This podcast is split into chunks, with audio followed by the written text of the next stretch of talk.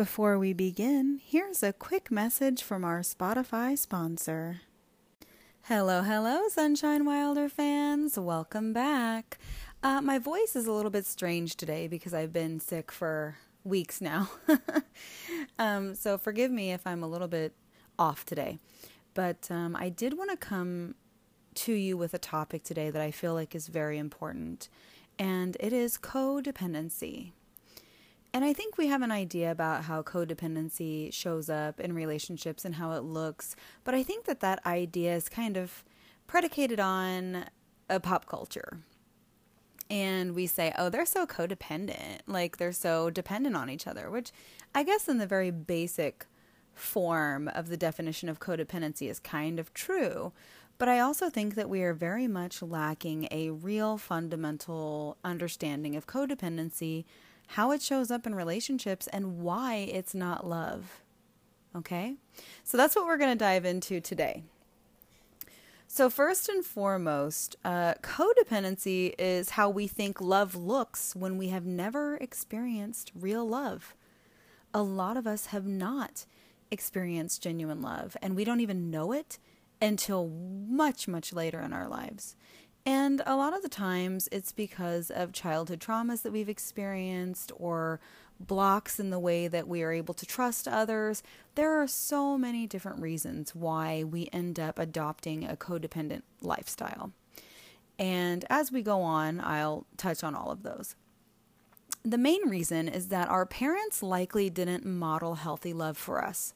So we had no reference for what that looked or felt like as children. And as we grew up and continued to watch those relationships or watch that relationship, we didn't ever see what a healthy, authentic relationship was supposed to look like. So, codependency shows up in many ways depending on our deficit and needs. So, codependency doesn't just show up in one way and look similarly all the time. There are many ways it sort of seeps and sneaks into relationships. Codependency is a tool that we use in our adult lives to get the needs met that we didn't have met as children a lot of the time. So, again, this comes into play. We did not have our needs met as children. We did not figure out how to meet our own needs because that was also likely not modeled to us. So the next best thing is what we figure out that someone else can somehow meet our needs for us. It's just the logical conclusion whenever you don't have a model to reference in this case. And so most commonly, what happens is we abandon ourselves in order to participate in codependent relationships, either by giving up ourselves in order to get our needs met, or by breaking personal boundaries and not being truthful with ourselves in what we are willing to do or give up in order to get our needs met. There's a reason that we do this. And quite simply, the reason that we're doing this is because we're looking for connection. We're looking for love. We're looking for what we think is authentic human relations. It's just unfortunate that, again, we didn't have a model, so we don't know. We're just, you know, bumbling through life and trying to figure it out. And this is what we come up with. So it's it's likely not your fault. Um, don't take any blame for participating in codependent relationships. You likely don't even know that you're doing it, but it is your responsibility to address it because no one is coming to save you but you. And that's true in everything that I talk about in all of the podcasts and everything I write on my website. It all comes down to you. So, as we continue on about codependency, we realize that codependency thrives in environments predicated on something called enmeshment. So I am going to read to you Wikipedia's definition of enmeshment. Enmeshment is a description of a relationship between two or more people in which personal boundaries are permeable and unclear. This often happens on an emotional level in which two people feel each other's emotions or when one person becomes emotionally escalated and the other family member does as well. So, enmeshment is basically a term that describes what happens when we have no boundaries. So, there is no definition where I begin and end and where you begin and you end in our families. And we all end up kind of absorbing each other's emotions and trying to become one entity when really that's the worst thing we can do. We really need to remember that we are separate entities trying to work together in the family unit. So, um, according to Live Well with Sharon Martin, characteristics of enmeshed families are a lack of boundaries, children not encouraged to individuate and become emotionally independent, intrusive or needy quality to relationships, oversharing or demands to know all about your life, you're expected to conform to family norms and traditions, self expression is stifled, parents may treat children as friends or confidants, it's not acceptable to have opinions, beliefs, or ideas that differ from the family. Fierce loyalty is also expected, and guilt and shame are used to maintain this status quo. So that was copyrighted in 2019 by Sharon Martin, LCSW. Thank you for that, Mrs. Martin. Um, so, enmeshment, if we go back to that topic, it's very clear that it is a, a dysfunctional way in which a family communicates, operates, and unfortunately loves.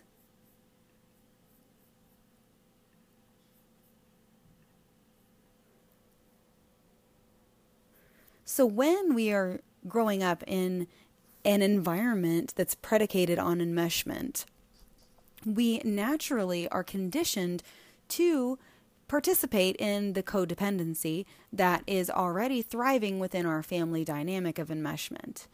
Basically, the parents inadvertently are teaching the children how to be codependent right off the bat because they're expecting the children to meet their unmet needs because they, as parents and people and human beings, never figured out how to have their needs met. And so the cycle continues down the family line, and we have all of this enmeshment and we have all of this codependency, with pe- which people confuse for real love. Excuse me. So that's what we're going to touch on later is that codependency and real love are not the same thing and they really can't coexist side by side. Okay.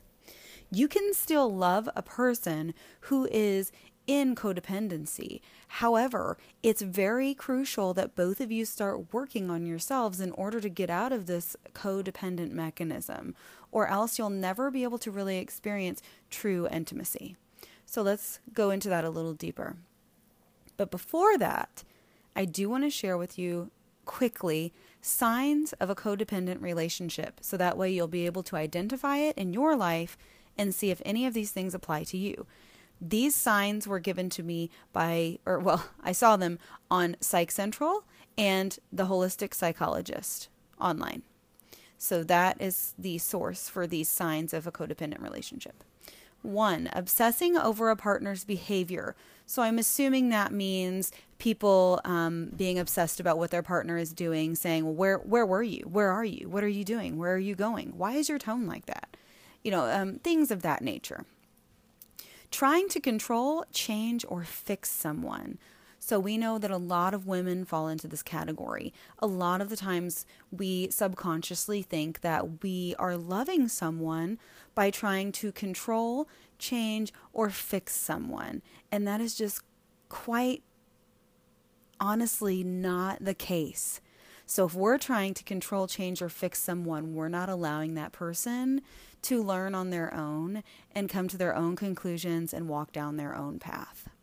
So that is also not a healthy mechanism. Enabling. Enabling is also a big one, a sign of codependent relationship. Again, we think we're trying to love a person, usually by enabling them and enabling their behavior and their actions, and really, we're, that is not the loving thing to do. Fear of abandonment. Fear of abandonment is a big one that shows up with codependency self abandonment, which means you are willing to give up yourself or put everyone else ahead of you before you address anything with yourself or that you just never address yourself. So you're abandoning what you need in order to give other people what they need. self abandonment. Thinking you cannot live without a person. So that's one that I actually added because I have been in a codependent dynamic before. And in these codependent dynamics, we often think that we quite literally cannot live without a person. We cannot make it. If we did not have them, we don't know what we would do. There's just a very, very strong connective feeling thinking you cannot live without a person. And unfortunately, a lot of young people, especially, get this confused with what love is because that drive, that draw, that thinking you need someone and you can't live without them is so strong that people often confuse it for love. A lack of boundaries, a lack of this is me and that's you is a bad thing in general. People pleasing, attempting to kind of give people what they want in order to not rock the boat. This is a form of self abandonment because you're not honoring your true feelings deep within. You're just trying to people please and keep everything going nice and calm, either because the family dynamic demands it or because that's what makes you feel comfortable. Either way, not a good thing. Low self esteem. Many people that interact with codependent other codependent people or participate in codependency often have really low self esteem. They also have a lack of um, interpersonal skills, and they also don't know what love is, so low self esteem. Someone who is described as a taker, someone who is constantly take, take, taking from other people or relationships without giving anything back. That is also a sign. Lack of empathy for yourself or others. That is also a key sign. And lastly, sense of entitlement. So if you have a sense of needing to, or well, not needing, but feeling entitled to a person or their um, interaction, feeling entitled to other people in general, feeling entitled to other people's time or emotions or feelings or support or whatever, that's a sign that you're you're likely um, engaging in codependency. So, now that you know that the signs and you can kind of see if any of those fit along with you, we can move forward into well, how does codependency actually show up in relationships?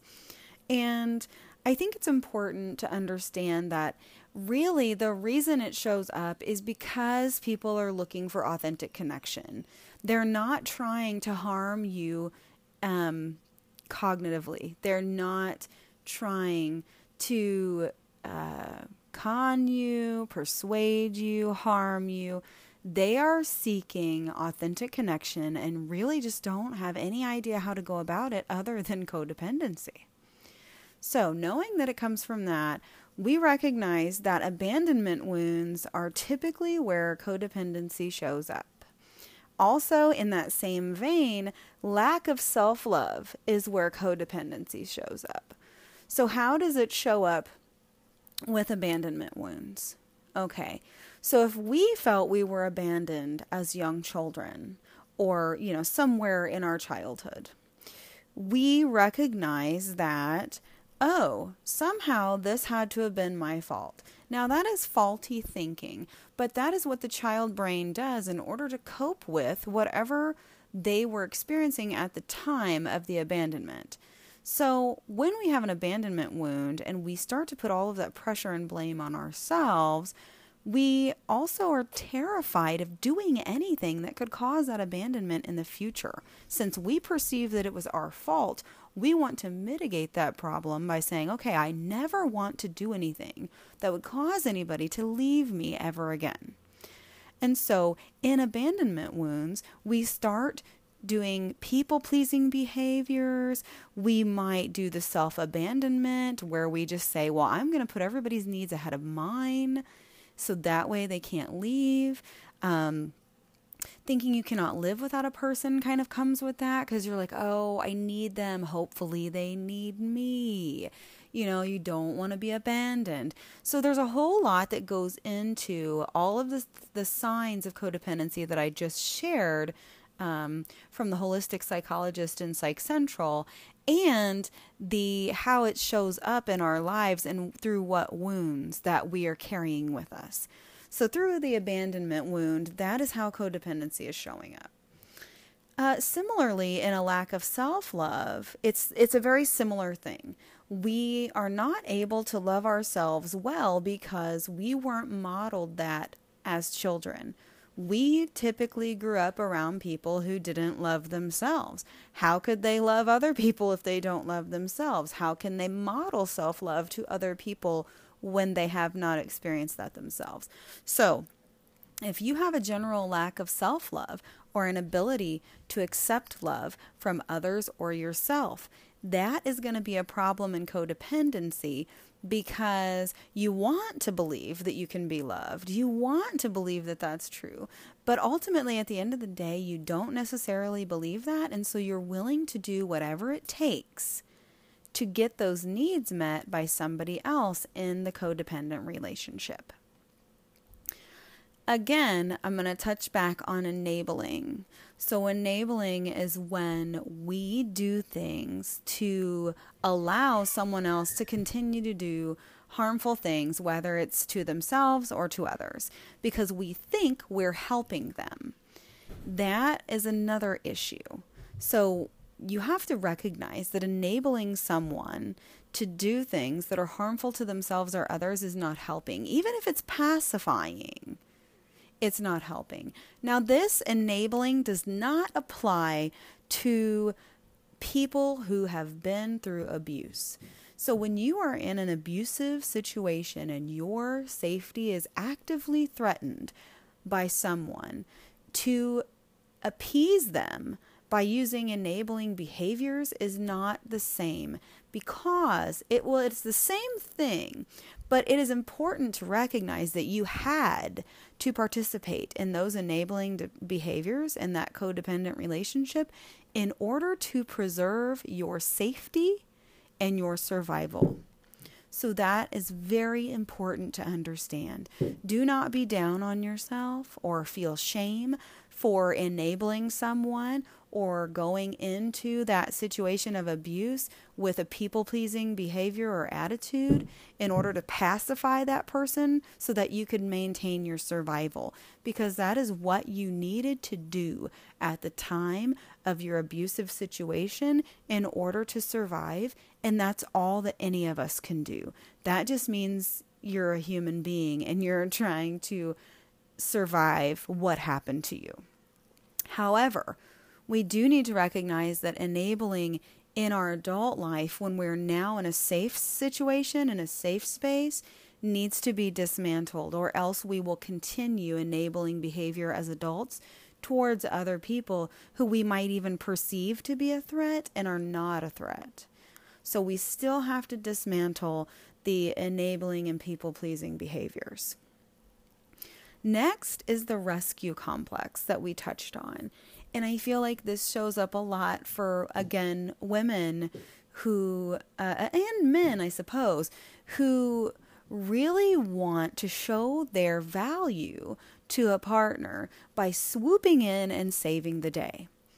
And unfortunately, we can't show our value in this way because it is so important for people to remain autonomous. They have to make their own mistakes. They have to walk their own path. They have to be their own person. Otherwise, we're just shaping their person. We are planning out and executing that path for them. And they are not authentically being who they are. And ultimately, they won't be able to be in relationship with us when we're controlling every aspect of their life through this rescue complex. So, it's so important that we allow other people to walk their paths and we uh, we just let go of the notion that we need to rescue anyone else. Because really at the end of the day all we have control over all we should have accountability for and all we should have responsibility for is ourselves as adults. So we don't need to be responsible for anyone else but ourselves that also does not apply to our children and other children, of course, but I'm talking about other adults. Okay, so now we know how codependency shows up in our relationships and examples of how that can happen. So, the most important thing, I'm going to stress this again, is that all of this codependency stems from a desire for genuine connection and love. It's just that people don't know the difference between love and codependency. So, how can we differentiate codependency from love? A lot of people are just sitting here, if they're in codependent relationships right now, they're like, I don't get it. I do not understand the difference between codependency and love. And it is very complex. There's a lot that goes into differentiating love from codependency, especially when you did not have authentic love modeled to you in your childhood and throughout your young adult years.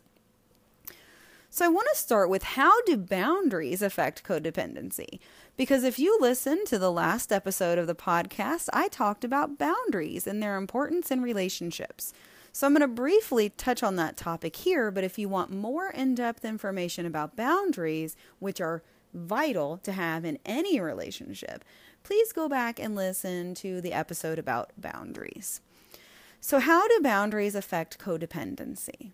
Well, we learn as children that not only are boundaries not allowed and unhealthy in families who have the dynamic of enmeshment, but also boundaries mean you don't love someone. Let me expand on this. So, this is a very common family dynamic, especially in America, where we've grown up in some form of enmeshment to some degree with our family members. And in that dynamic, the importance of staying loyal to that family group and to not having boundaries is almost like monumental. Those are the two top things that enmeshed families are going to want you to participate in is loyalty to us no matter what and a commitment to the enmeshment that we're going through, but also a commitment to having no boundaries. And the way that this works is a mesh enmeshment cannot happen if people have strong boundaries. Because boundaries, if we recall, are the things that separate you from me. They're the things that I am saying it's okay for you to do this or not okay for you to do this with me in this relationship. So when somebody has strong boundaries and says, ah, no, that's not cool with me, enmeshment cannot happen because in order to be enmeshed and in, in involved so closely in those feelings and just molding everybody's feelings, thoughts, emotions, actions together, you know, you cannot do that with people who have strong boundaries because they just will refuse to participate in the enmeshment. So, blind loyalty and no boundaries is very vital to that family dynamic. And unfortunately, a lot of us grow up in that family dynamic and have no idea that there's there's anything wrong with it. So, it sounds like it should be easy to recognize, but it always it isn't always. And I'll give you a good example. So, if we want to see a problem with no boundaries in a family and we don't even see that it's an issue, oftentimes in America, the way that we have been taught to rear children is kind of um, on that line of no boundaries enmeshment. And what I mean is the mother is frequently expected to consistently perform all of the emotional tasks in the family and a lot of the physical tasks and mental tasks in the family as well. So often, what happens with mothers, especially mothers who have um, children whose fathers are not actively participating in the family. So, whether they're just not around much, or whether they've abandoned the children completely, or they're only seeing the children a limited amount of time, or they're just seeing the children but they're not emotionally available, you'll see this dynamic as well. So, a lot of the times we see mothers who are trying to make up for the absence of the father, whether it be emotionally, physically, it doesn't matter. The mother will automatically try to make up for the father being absent by giving more. And that looks like more people pleasing and more enabling to our children. So, oftentimes, you'll see where a mother has very low boundaries and kind of um, lets the children get away with things, as other people would put it.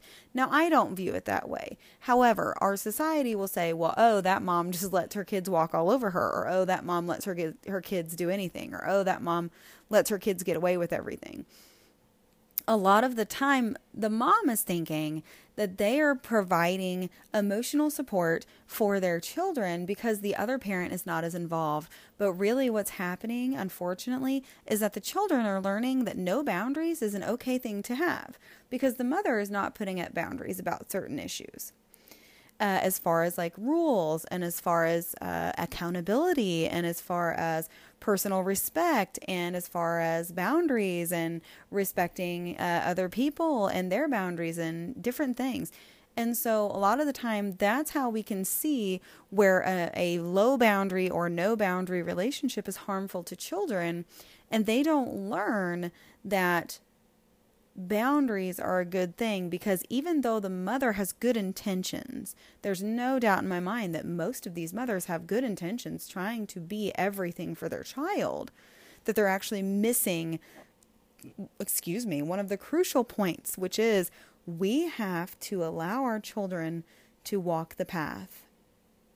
We have to allow our children to learn, sometimes even if it's the hard way. We have to put up boundaries and model for our children what boundaries look like, even though sometimes the kids are going to not like that. Because children, especially before the age of eight, don't understand how to interact with other people. they have not hit the developmental capacity or stage for empathy, even until the age of eight. And so they don't know how to interact with other people. They're just here doing their thing in their little egomaniacal brains, their little egocentric worlds, until somebody call- comes along and says, hey, we shouldn't be doing this. This is how you're supposed to interact with your peers and with your parents and with these people.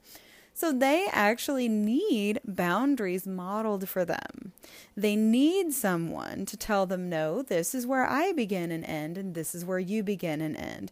Or else they never really understand how that process works. And so frequently, as these children become adults, they have very poor boundaries. They have very poor accountability. They don't understand why someone would behave a certain way and often feel quite entitled to things because that parent had provided everything for them, thinking that they were really helping in the absence of the other parental figure, only to figure out that that really wasn't the best choice. And now we have children who are not able to participate in relationships properly because they don't have a good understanding of boundaries and they were a little bit enmeshed and they don't understand how relationships are supposed to work. And so that is a good example of how we think, you know, the intentions were good. We don't always see how the lack of boundaries is negatively impacting us until it gets to be to a certain point. Um, and of course, I mean, there's a lot of stories about enmeshment in abusive situations where the parent is forcibly um, uh, causing the child to participate in the abuse uh, because it's threatening the child's safety. I mean, that's like clear, even abusive enmeshment uh, dynamic. I mean, that's a clear negative example of enmeshment. But I don't think we always have a clear positive, well, not positive, but a clear, not so negative example of enmeshment and how lack of boundaries can be very devastating to children and young adults as they go into the world and create their own relationships. So, again, in this enmeshed dynamic, boundaries are not allowed, they're considered unhealthy, and they mean you don't love someone. Because generally, the parents have modeled that we love people by allowing them to cross our limits, by taking on more, by becoming a doormat, by providing everything we can, by people pleasing. That in enmeshed families is considered love. And it's unfortunate because a lot of us grow up thinking that that's the way we love others when really it is not. Okay, so that's how a lack of boundaries can affect codependency. Remember that boundaries separate me from you. So they allow us to express our needs in a clear, concise manner. Our boundaries are what we will allow and what we will not allow. And so if a child ends up with strong boundaries or a young adult ends up with strong boundaries, they're more likely to be independent and to not feel as entitled because they have been told no by other adults who have put up boundaries and said, no, I don't feel like doing that, or no, that's not something that I I value or no, you know, they're used to be told, being told no and used to this concept of you are you and you have your own thoughts and opinions and feelings, and I am me and I have my own thoughts, opinions, and feelings. And each of us values different things, and each of us has our own right to say yes or no to different things, different situations, and different people. And so that's really crucial in combating codependency. And strong boundaries, again, are just something that we have to have in order to have healthy relationships. So, we've talked about the boundaries. Let's move on to how codependency can feel. Because I think that a lot of us don't understand how it can be mixed up for love in some people's minds. And if we go with what codependency can feel like, and we start talking about the emotions behind it, I think everybody will get a clearer picture of how that is affecting everybody who is, is kind of blurring codependency and love together. Unfortunately, our brains are wired to consider what is familiar to us as safe. So that's another point that I need to touch on. Even when these thought processes, feelings, and ways of living are not safe, our brain thinks familiarity equals safety. Let me give you an example. I felt comfortable for years in a state of fight or flight. It, in a weird way, feels good after a while to be in a constant state of hypervigilance when you're used to all of that adrenaline pumping and all of that, you know, hype and all of that state of fight or flight because you get this sense that you can mitigate pain and threats through control and through being hyper vigilant and being hyper aware. And the unfortunate truth is that we are not mitigating anything in that state of mind. We are only perpetuating our own suffering.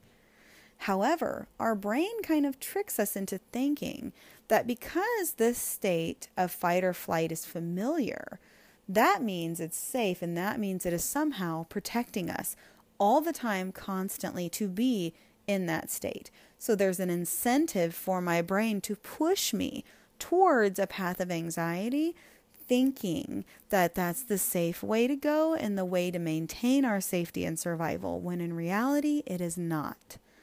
So keep that in mind when we are discussing codependency, because if you've been in a codependent relationship a long time, or in enmeshment or thinking that those are the only two ways of being able to be intimate and being able to be loved and express intimacy and love, that's because your brain is familiar with it. It's comfortable with the codependency and the habits that you've formed, and it's going to continue to push you towards those things. And anything outside that realm of familiarity is going to feel bad at first because it is unfamiliar and the unknown and unfamiliar typically makes us feel very uneasy. So, many people utilize codependency not only as a way to meet their own needs, but as a way to avoid real intimacy. Okay? Now, that seems counterproductive because it is. In codependency, there is a sense of control, a sense of commitment that we're willing to accept and participate in because it's predictable, it goes back to that predictability, that familiarity. In this way, we can agree to only meet the other person's immediate needs and ignore the work of actual intimacy building. So, if we're just exchanging needs and swapping needs, we can ignore the deeper work of having to look at why we don't love ourselves.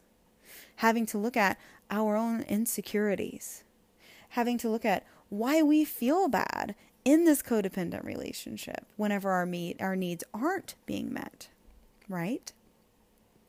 This allows us to feel in control and to keep people at arm's length. So we get to decide who has real access to us and who doesn't. Unfortunately, what is seen as protective is actually working to our own detriment. Because we're avoiding letting anyone in.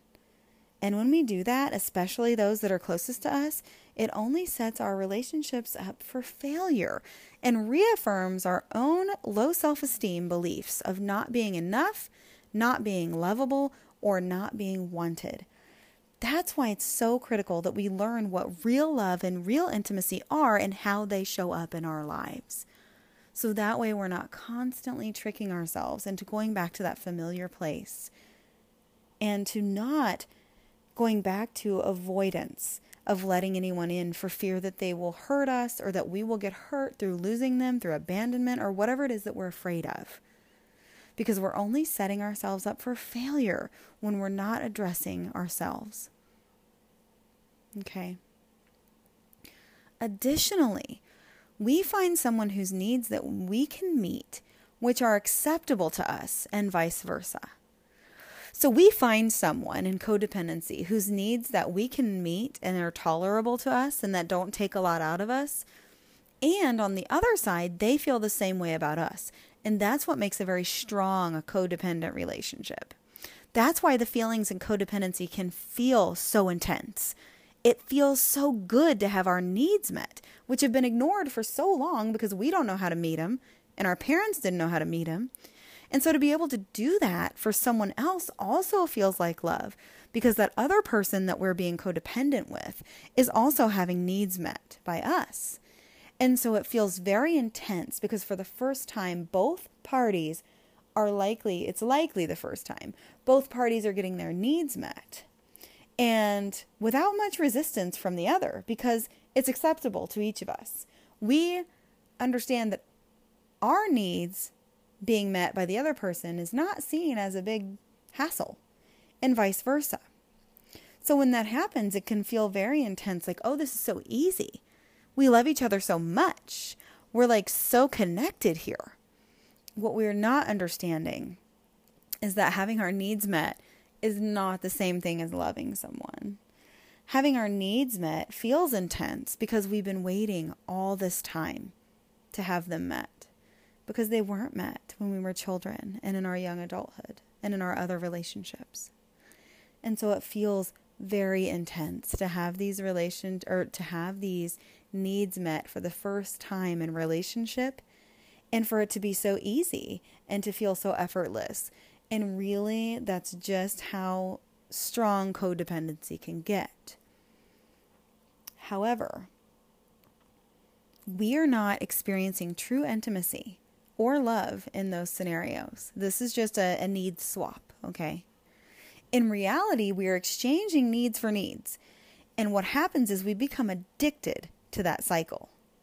However, as soon as needs aren't being met on one side or the other for whatever reason, sometimes we just start not being able to meet the other person's needs due to our own mental health or sometimes we don't want to meet the other person's needs anymore because the relationship is not what we wanted anymore. We recognize that we have more that we can add to the relationship and more that we can get out of a relationship that's healthy if we're not um, only doing the needs swapping.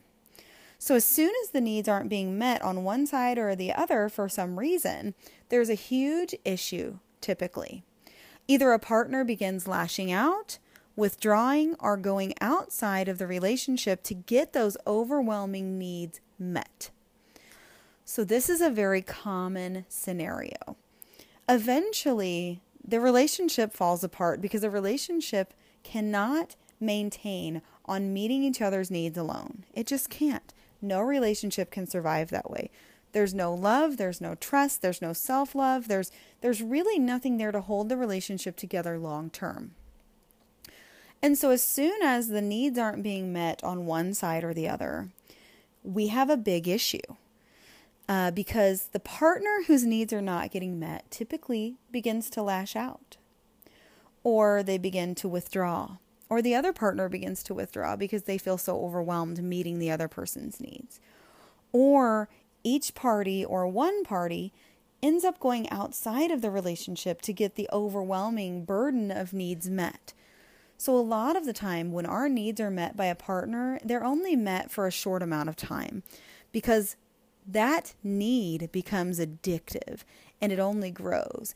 And so, a lot of the times, the need for connection and craving and love, that other partner can only give us so much before we start looking for it outside of the relationship because we need it not only from our partner now, but we need it from this person who we talk to on the internet, or this person who is our close friend, or this person who is an enabler and a people pleaser.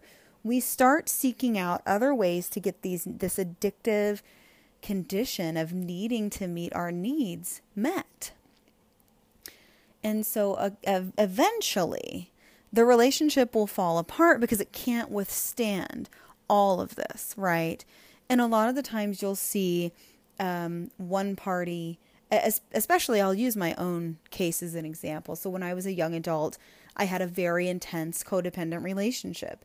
And he and I thought we were in love and we ignored all of the red flags. I mean, I saw some of the red flags, I knew they were there, but it was too painful to try and deal with my real self, my real feelings, my my needs and my need to not abandon myself. And I was also deathly afraid that he would leave, that I would be abandoned again if I tried to address any of the real issues. So, what happened was, I decided not to address any of the real issues within myself or within him or the relationship in general. And I realized that I became more and more paranoid.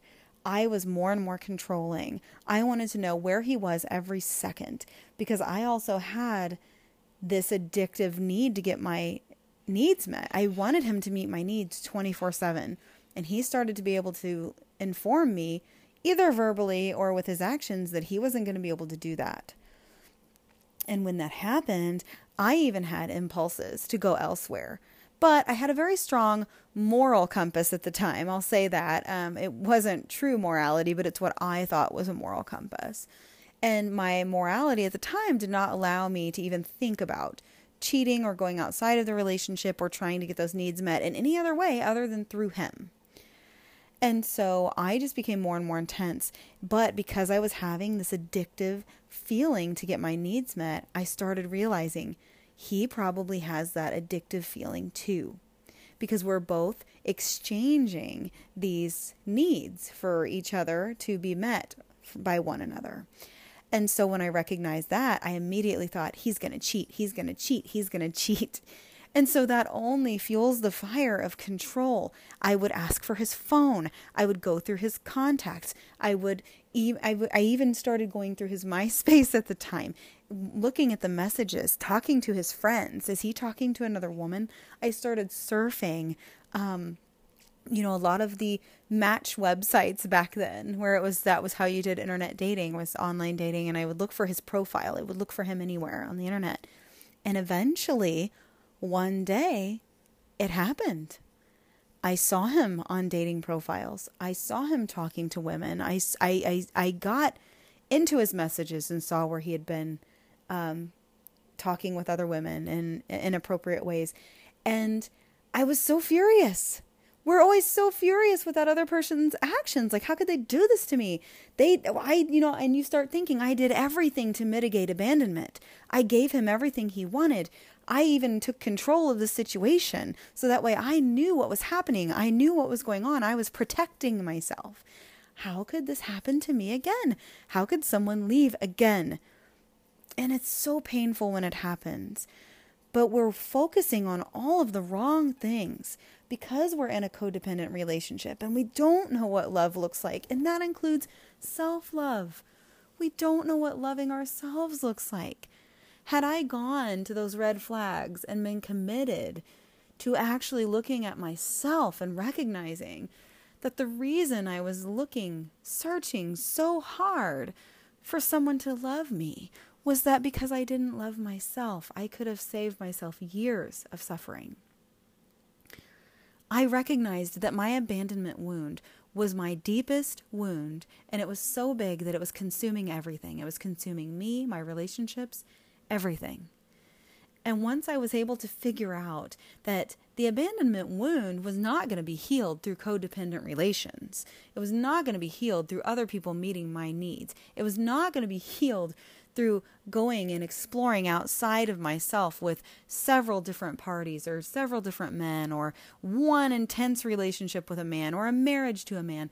Nothing is going to be enough. Once I realized nothing is going to be enough, and I looked within and recognized wow, all of that was a signal.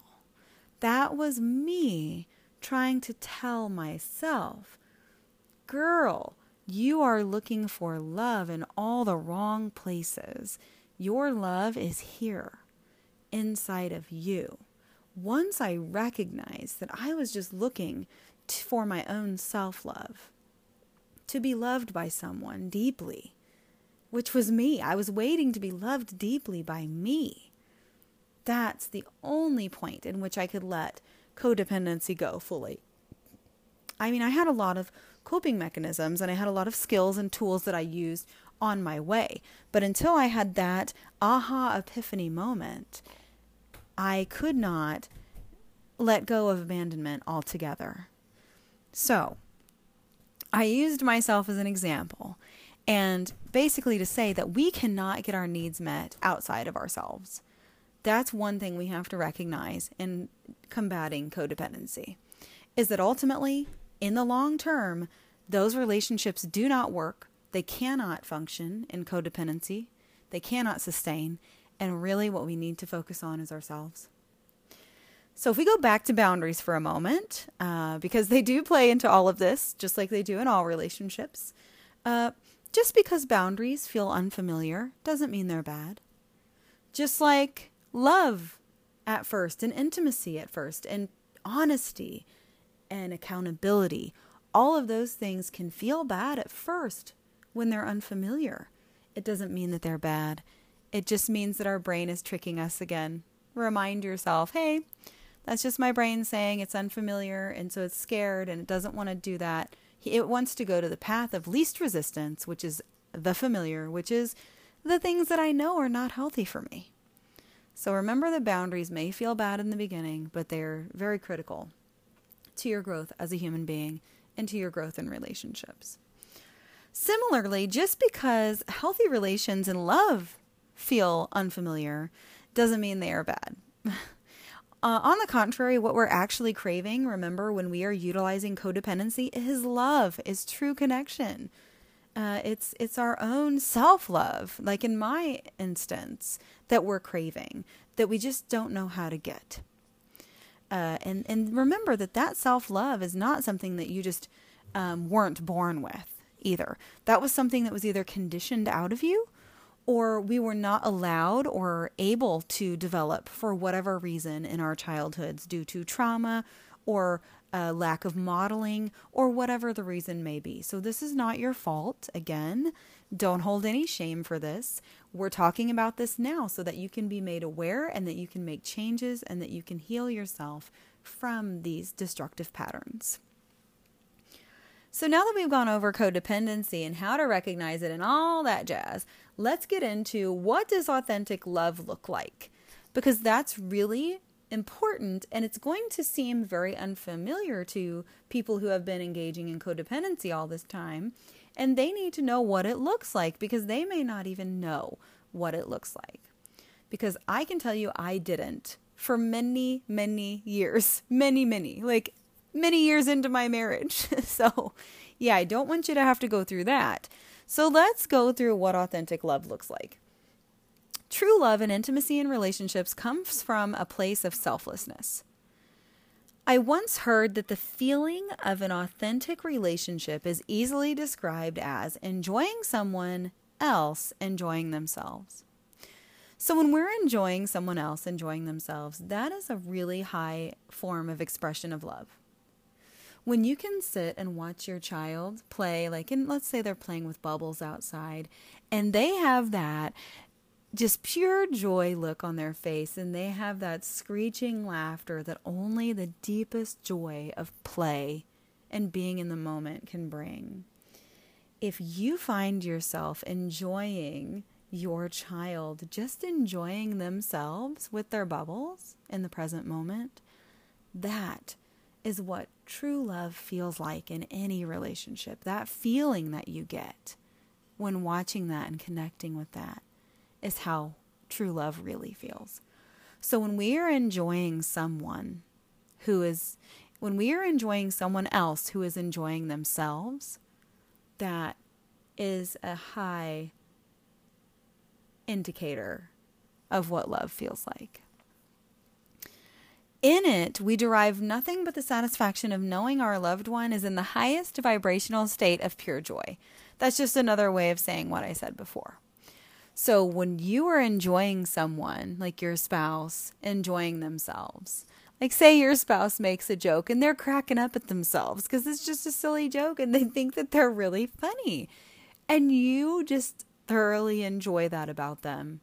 And you you're thoroughly enjoying that moment that they're experiencing joy through themselves and you think, "Wow, I'm so happy and grateful for them." And I just love them. I just love that for them. That is the highest vibrational state of pure joy for them and that is an indicator to you that you're experiencing real love because you're not getting anything out of that interaction other than just joy from your partner experiencing joy or your child experiencing joy. So that is a good way to kind of figure out like okay, what does that love feeling feel like? It's not that intense pull between codependency when you're meeting each other's needs. It's not addictive, right? Love is not supposed to feel addictive. It's not supposed to feel like we need it um, especially in a certain way in order to survive. Because really, the only need, the love you need in the world to survive is your own. But we'll go down that road another day. What you need to know is that that's what love feels like. And there are multitudes, a myriad of other ways that love feels like.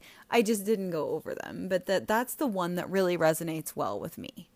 Now, other ways authentic love shows up in our relationships that we can keep an eye out for is equity in the relationship. So both partners have equity, equal say, equal emotions, equal feelings, equal um, responsibilities, just equity in general, and autonomy. You have to have autonomy in relationships. Each person has to be able to be themselves in the relationship in a non judgmental forum. So that's super important support or help in tough times. When we love someone, we will support them and help them through their tough moments, even when we're having tough moments. And I think it's important to understand that we don't forsake ourselves in those moments in order to care for the partner. That's not what love is. And we do often confuse the two. What we do is we take care of our partner in the way that we need to through help or support and we make time for ourselves. So it's not, oh, I have to give up time for myself and give up myself to support the partner. No, no, no, no. That's not a healthy relationship. What you do is you support and help the partner and take time for yourself and meet your own needs and do those things. Because we have to have a full cup in order to be able to help other people fill their cup. We can't give from an empty cup. We can't be the best version of ourselves whenever we have nothing left to give. Right? So it's so important that we refill our own cup with self care. We create time and space for ourselves. We don't abandon our values and the things that truly make us up and who we are in order to care for the other partner. We use all of the tools that we have. We utilize those things. We make room for self care. We make room for ourselves. And we support and help the partner. We also encourage each other in the good times. We will offer to collaborate with one another. Hey, yeah, that's a great idea. How can I help you? How can I be a part of this? I would love to be a part of this part of your journey, this chapter of your life. How can I be a part of this? How can I support you? Encouragement in the good times.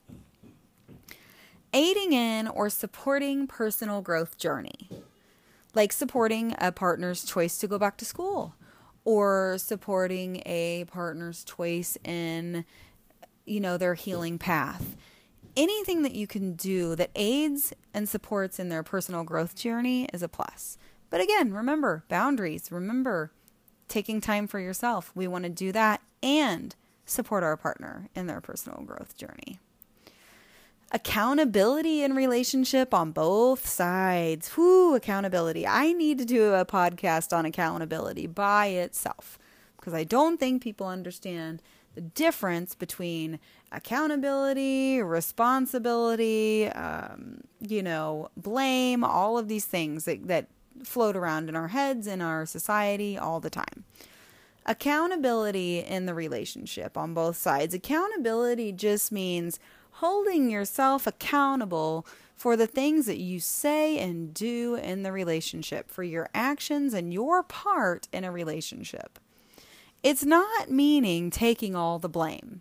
It just means that we have to recognize that our words and our actions impact other people. And when we impact them negatively, to recognize that they are the ones who get to say that we hurt them, or we didn't hurt them with our words or actions. And when that situation comes up where someone has been hurt by our, our actions or our um, expressions, that we take accountability and we apologize and we say, okay, you know, I am sorry. And we actually take accountability for those things.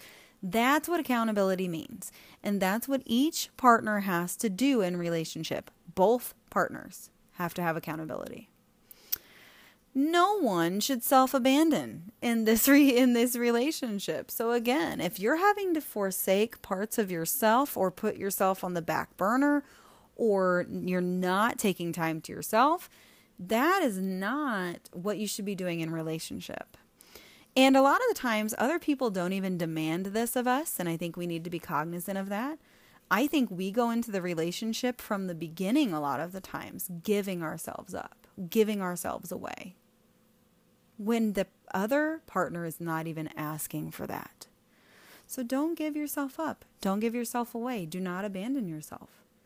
There are healthy ways to navigate conflict between two people who have strong boundaries and who have a good, established, healthy sense of self self abandonment is not one of those choices. And lastly, safe space. You have to have safe space in the relationship of sharing emotions, thoughts, and feelings. And you have to allow for you to experience your own path and for your partner to experience their own path without judgment, unsolicited advice, or fear mongering. You just do. Everybody learns through experience. And if the partner asks for advice or asks for personal experience, please share. The partner is making it clear to you what they would like from you in this scenario. But really, we all just need a safe space to allow for growth, and that's it. That's what a relationship, a loving relationship, looks like is that we are creating space for each other to move on this human experience journey without fear of judgment or repercussions or uh, fear mongering. We just want a space to be, to be, to be held, to be loved, to be accepted, understood. That's what we're looking for a soft space to land. So we are at the end of the podcast here. We've got a few more minutes left. So what we're going to do is we're going to talk about combating codependency. So now that you know what a healthy relationship looks like and what codependency looks like, you can now figure out how to get yourself out of codependent habits and established in more healthy habits. So here we will figure out how to combat that codependency. First of all, you want to commit to working on yourself. That is true in any part of this healing journey and being a part of the human experience. And uh, I hate to say it, but it's it's hard work and it's just kind of like tough shit. Like that's just part of part of the whole experience on this floating rock in space. So, commitment to working on yourself. Only you can fix your codependent habits.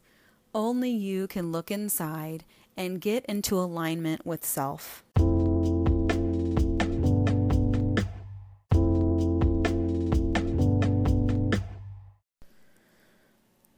So, to reiterate, only we can help ourselves. Only we can do the work on ourselves in order to undo some of these habits that we've created.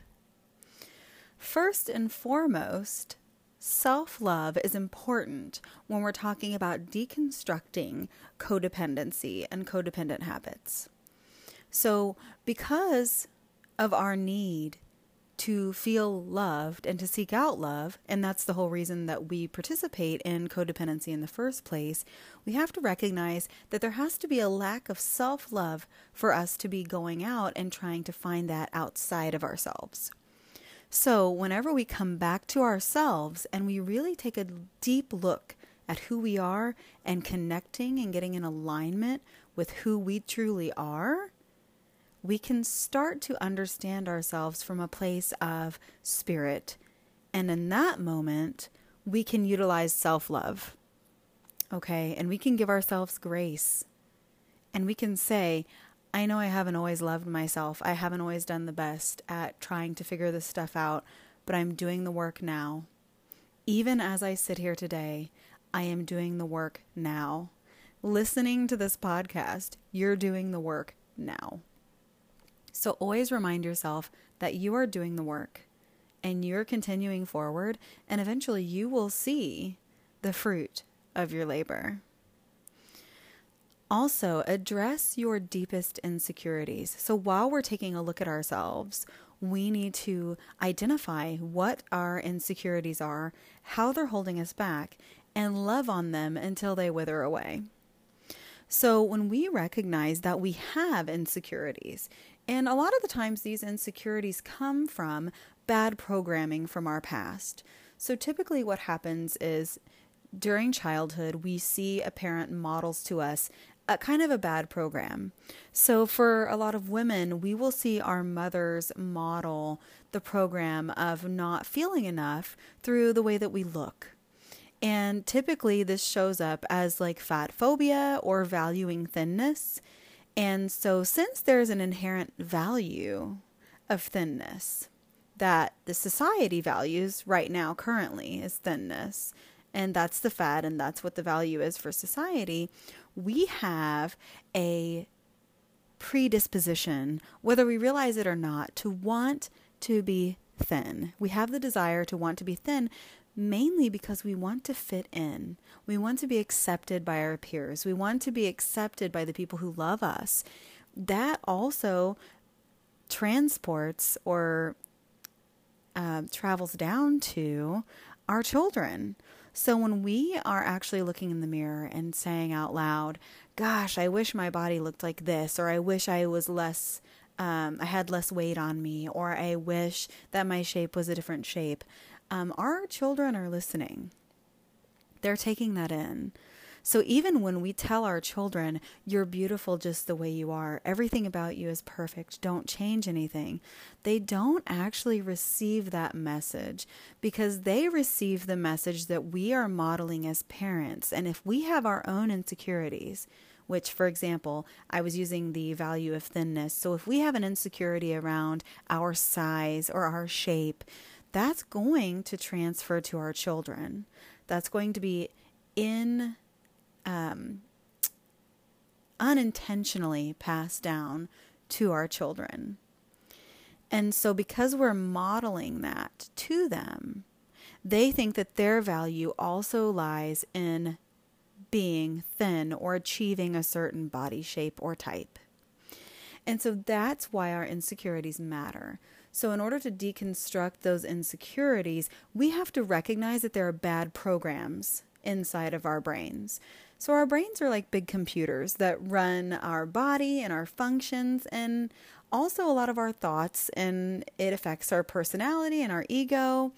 And so, in childhood, a lot of the times we are modeled these bad programs or we are actually conditioned to have these bad programs, either from abuse or just watching another parent model this, or sometimes from just kind of that getting into our heads when we don't have an explanation for something else. And our childhood mind, or our, excuse me, our child mind is trying to come up with an explanation for something that happened or a situation that took place that we can't quite understand as children. So, it's really important to deconstruct those insecurities, figure out where they come from, figure out that bad programming, or if it's bad programming and how it got there, and really address that programming and say, you know what? I don't even value this. I know that society might value this, but I don't value this. And really work on removing that bad programming from your computer, your brain. So address your deepest insecurities. And the easiest way that we can deconstruct and the most effective way that we can deconstruct these programs is one, recognize they're programs, recognize that they're not healthy for us and that they are not something that we value, and then love on yourself until these programs eventually stop running. And what I mean by that is we can actually start loving ourselves the way that we are today. We don't have to lose weight. We don't have to become a different shape. We don't have to behave a different way. We can love on ourselves today. And what that looks like is acceptance. It looks like us saying, I'm trying. I'm doing the work. I love myself.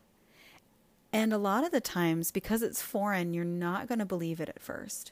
And so there's a tool that I like to utilize called mirror work. And you can Google this and you can kind of figure out what mirror work is.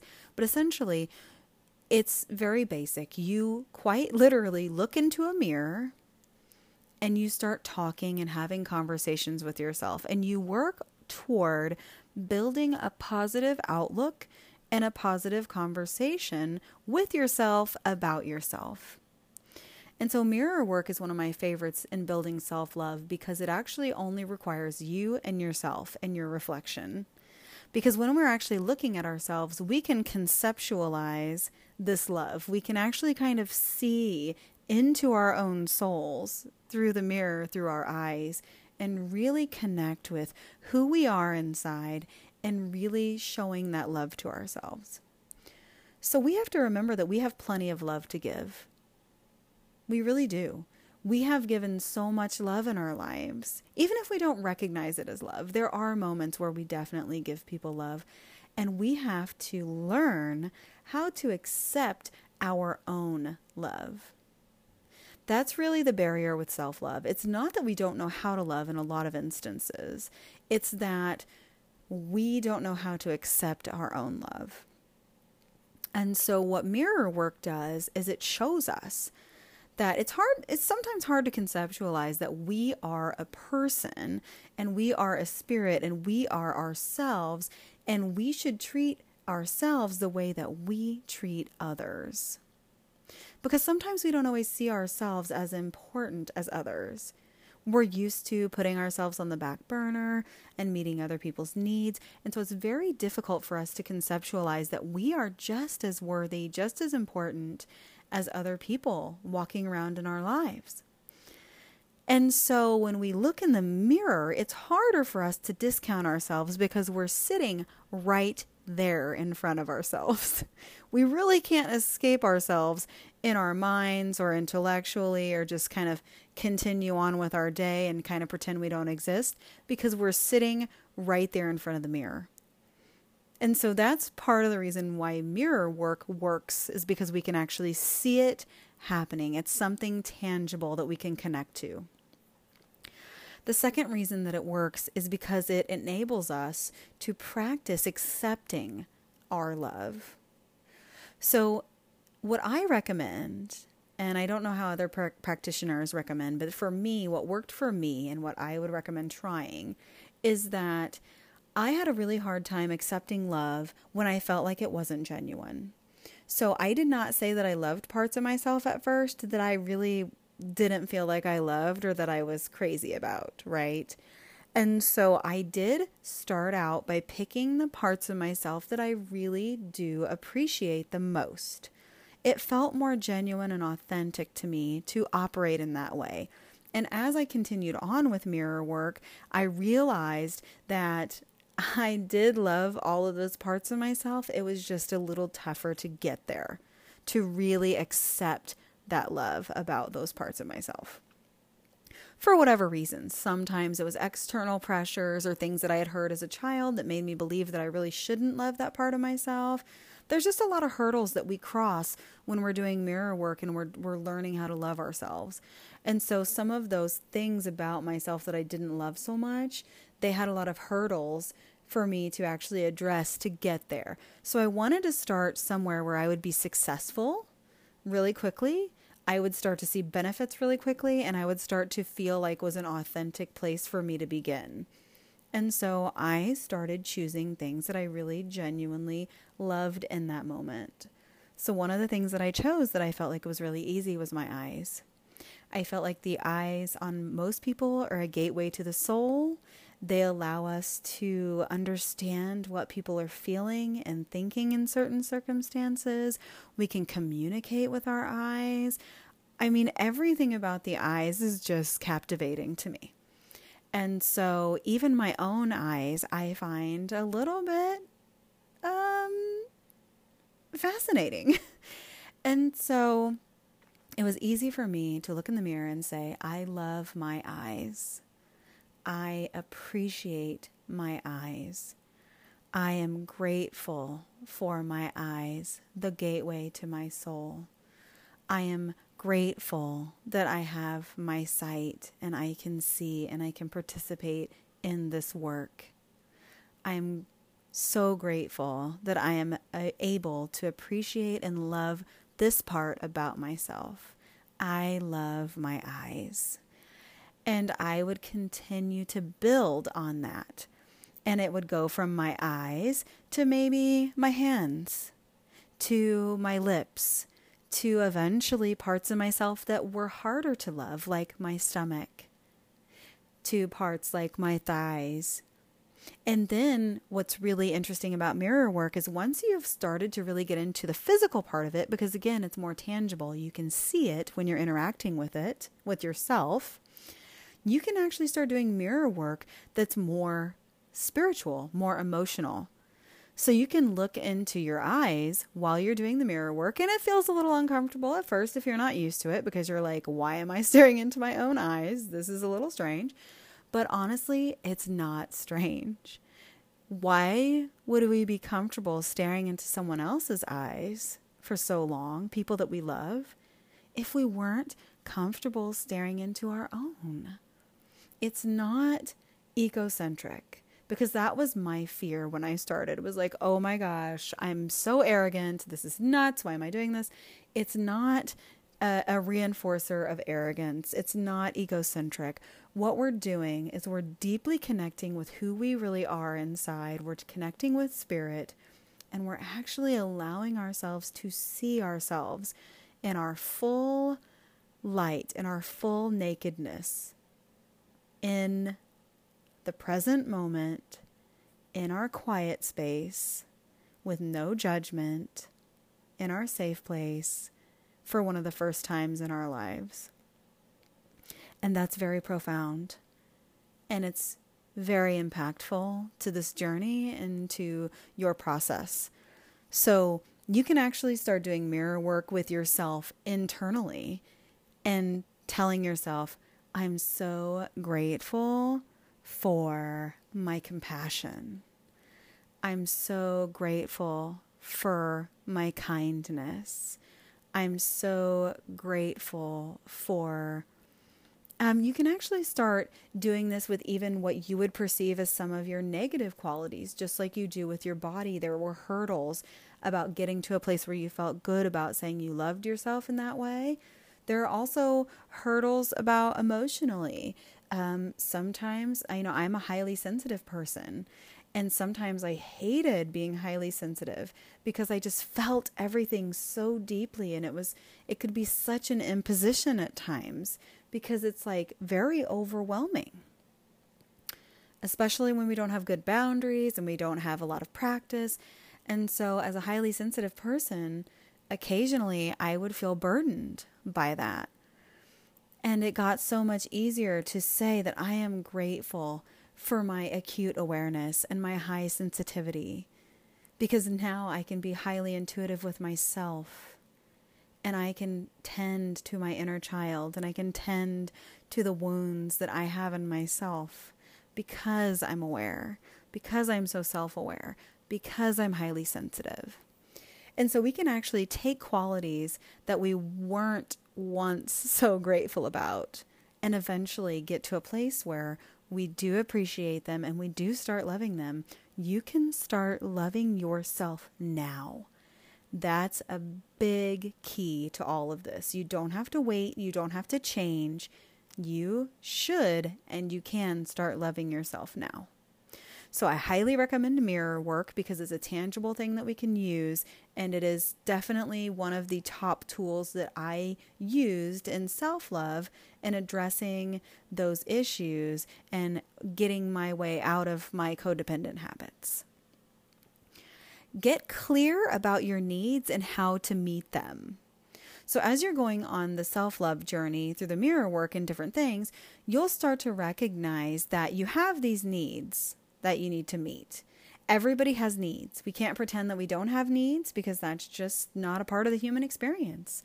All of us have needs. The key is to figuring out how we can actually meet those needs ourselves.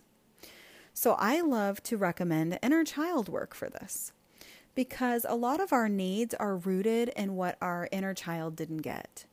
So, our inner child is basically the child that we carry around with us um, all throughout our lives. And it's not just our young child selves, it's our, you know, middle years, it's our teenage years. We have different versions of the, the inner child that we carry around with ourselves. And so, what we need to do is make sure that we are honoring our inner child's needs. When the inner child is screaming out, like, hey, this thing feels bad, or I don't feel protected, or I don't feel safe, we need to stop and honor what's happening in the inner child because those are our feelings. Those are the feelings of the past that are coming back that are now present because they're tapping into that inner child and her feelings. Excuse me. So, we need to do some inner child work to get clear about our needs and how to meet them. And when we meet the inner child, she can often tell us what our needs are and what's happening underneath and how we can meet those needs. And not all of the time, not all of them are inner child needs. We have other needs that we've developed as adults that we just need to learn how to meet on our own.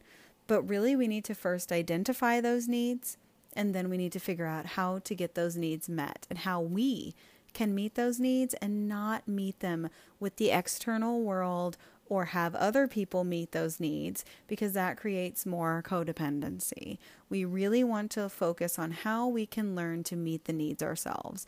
And really, your biggest tools there are going to be using self love and using inner child work for that.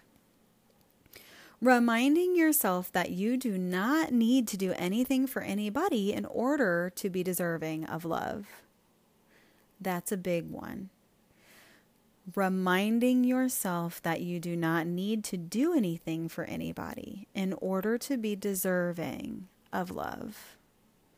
So you are worthy as you are. You are so worthy as you are. You deserve love. Most of all, you deserve your love. That love is within you. The love you often feel for another person is actually the same love you're generating for yourself. It's just that you refuse to accept that love for yourself for one reason or another, or that maybe you don't know how to accept that love for yourself. Maybe you were left with bad programming that made you feel like you were unlovable, or that something about you was inherently unable to be loved or unable to accept love, or that you were bad and that you weren't deserving of love, or that you weren't enough and so you weren't deserving of love.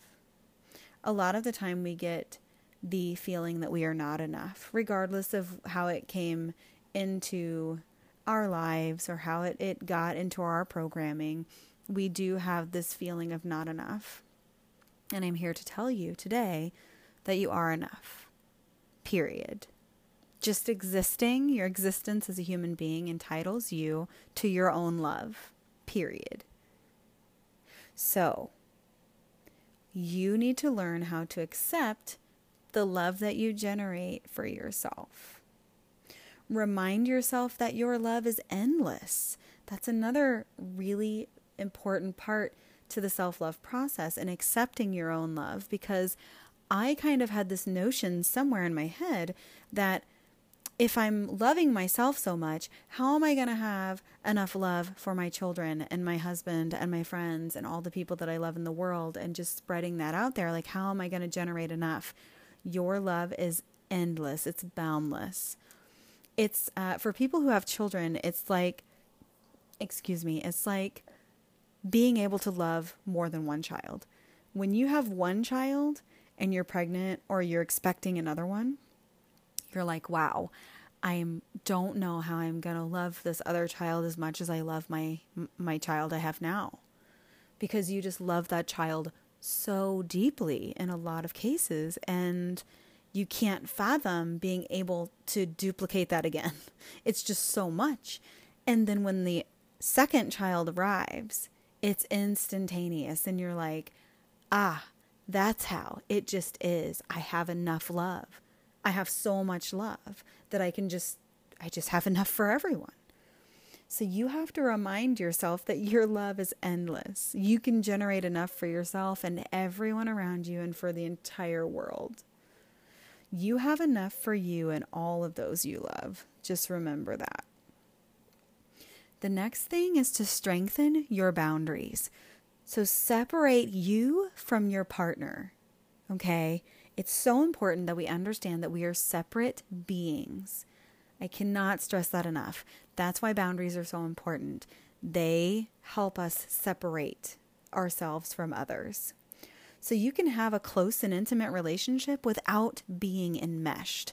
And I think that those of us who grew up in households where the dynamic was enmeshment, we believe that if we're not enmeshed, we're not loving, and that's just not the case. Enmeshment is not love. Codependency is not love. Making sure that we separate ourselves from others and that we maintain our autonomy and that we maintain ourselves and our uh, boundaries to ourselves and our authentic truths of who we are is so important in relationship because we want to be able to create healthy relationships where we grow and love and go on journeys, separate journeys, but this, you know, partnered journeys together.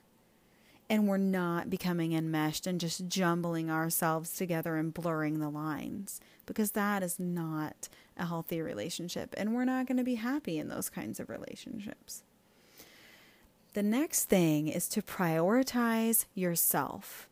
And I know that that might seem counterintuitive, especially to people who don't uh, have a good understanding of self love and self worth prioritizing yourself is so important because we have to understand that we all have inherent value just by being here and being us.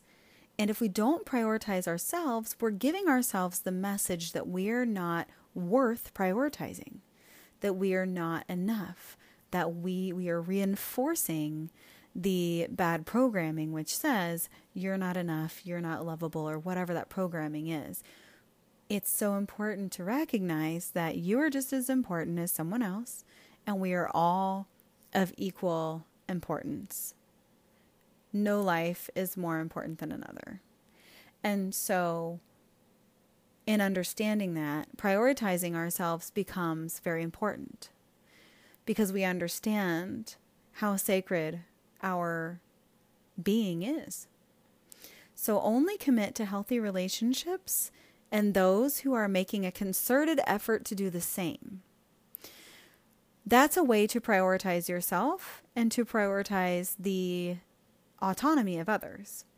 So, when we're only committing to healthy relationships and those who are making a concerted effort to do the same, we are recognizing that we have value and that other people have value and that we only want to be in healthy relationship or in relationships where people are making a concerted effort to change things in order to be in healthy relationships. Because unfortunately, a lot of the time when we are not in relationships that people are making an effort to continue on their path and they've stagnated, a lot of the times the other partner who is continuing down the path and is doing the work has a very difficult time um, in relationship with the person who isn't doing the work because it feels like it's very one sided. And whether that's the case or not, we can never truly know because we can never truly know what our other what our partner is doing, but I think we can get a sense of what works for us and what doesn't. And I think that's where we need to be very clear on our boundaries. We need to be very clear on what we're um, willing to do for others and what we are not willing to do, and what we are willing to let other people do to us, and what we are not willing to let other people do to us. And I think it's very important to commit to healthy relationships and those who are making a concerted effort to do the same, just so that we can kind of um, maintain that boundary of if this relationship isn't safe for me, I will not um, interact with that person. I will no longer be in relationship with that person. Or um, if this relationship is uh, disparaging in any way to me or my character or who I really am, I can't be in relationship with this person and I can't maintain this relationship because those are boundaries that we have with ourselves or that we should be having with ourselves is we should be committing to saying I am committed to creating a safe environment for myself. I am committed to creating a space where I am not disparaged and I am not judged and I am in a loving and healthy space. So that's very important on this journey as well as an aside, you know, building self trust with self love is very important. So, what we, we need to do is know that you can trust yourself and your intuition to guide you to what is right. So that's a really big one, especially for um, survivors of narcissistic abuse or different kinds of abuses where the person is manipulated, even uh, manipulated to the point where they don't trust themselves anymore. It's so important to rebuild your self trust and rebuild your intuition and being able to affirm that you know what is best for you. Because when we start believing that we have the power and that we know what's best for us, we can take back that power and we start to realize, hey, I really do know what's best for me. And we start to evaluate our values and how they impact us and how we make our decisions. And all of that intuition guides us in all of that um, decision making. And when we realize that we can trust ourselves to make good decisions, that we can trust ourselves to guide us to where we need to go, we recognize that we no longer need outside guidance, and we never did. It's just that we were conditioned to believe that our manipulators, the people that were coming into our lives to manipulate for whatever reason, um, that was all just part of what they needed and what they were trying to do in relationship with us and we no longer want to allow that and that's a strong boundary to have like i no longer want to um, participate in this relationship that is manipulative and, and this person is manipulating me because i now understand that i don't need that. It's not healthy for me and i can also trust myself to make good decisions and i don't need anybody else to influence my decision making so it's super important to reconnect to that intuition and to get to that place of self trust. Make sure to question, though, if it is your ego speaking to you or your soul self. Because our ego tries to convince us of many things, and sometimes the ego is also tainted with our bad programming. So it's really important to try to distinguish our ego and bad programming from our soul self. And one way to do that is the ego tries to convince, it tries to persuade, it tries to talk you into thinking that something should be the right thing. And when our intuition is speaking to us, it's much quieter. It's not trying to convince us of anything. Our soul self is quietly, peacefully just knowing. Sometimes when you enter a situation and you just have this feeling of knowing, just really knowing something and you don't know why and you logically can't figure it out or you know you don't even have the impulse to try to logic it out. You just think i just ah i just know this. That's the intuition. That's your self speaking to yourself in a way that you can know you can trust and that's you build trust on that intuitive force. So make sure you ask yourself that question to close out our podcast, I went a little bit over today, but it was, I was really getting into it. I had a lot to share. So, uh, to close everything today, self sacrifice is not love. Self abandonment is not love. The exchange of meeting other people's needs while others meet our needs is not love. Only through loving ourselves and working on opening ourselves to intimacy and the ability to be loved can we truly experience an authentic, loving relationship. So, if you are really trying to deconstruct those codependent habits and you've had enough with your relationships not working out and you feeling resentment and you feeling abandoned and you having a lot of these negative feelings, it's super important to look deep within and to get in, into alignment and get in touch with who you really are, your spirit self. And this is not just like a this is not a religious thing or a like it's a little bit woo woo, I guess, but there is an intuitive self in there. Because your thoughts and what you're thinking are not you you are the observer of your thoughts. And so if there's an observer of thoughts, that has to be who we really are.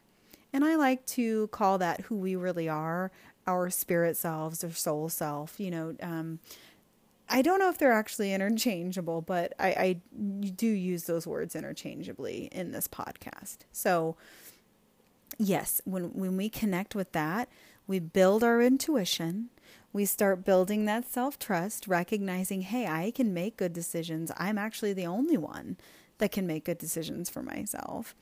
Building up that self love, using that mirror work, using that inner child as a signal to us that, hey, something needs to be addressed here. By utilizing all of those tools and skills and really digging deep and getting into alignment with ourselves, we can deconstruct these codependent habits and actually become totally free from codependency. So, I wish you luck on this journey. Uh, if you want to hear more about this or anything that I've discussed in the podcast, let me know. I'd be happy to do another one. And yeah, I'm very grateful for you and thank you for sitting in with me on the talk about codependency. And we'll see you soon here on Sunshine Wilder. Bye.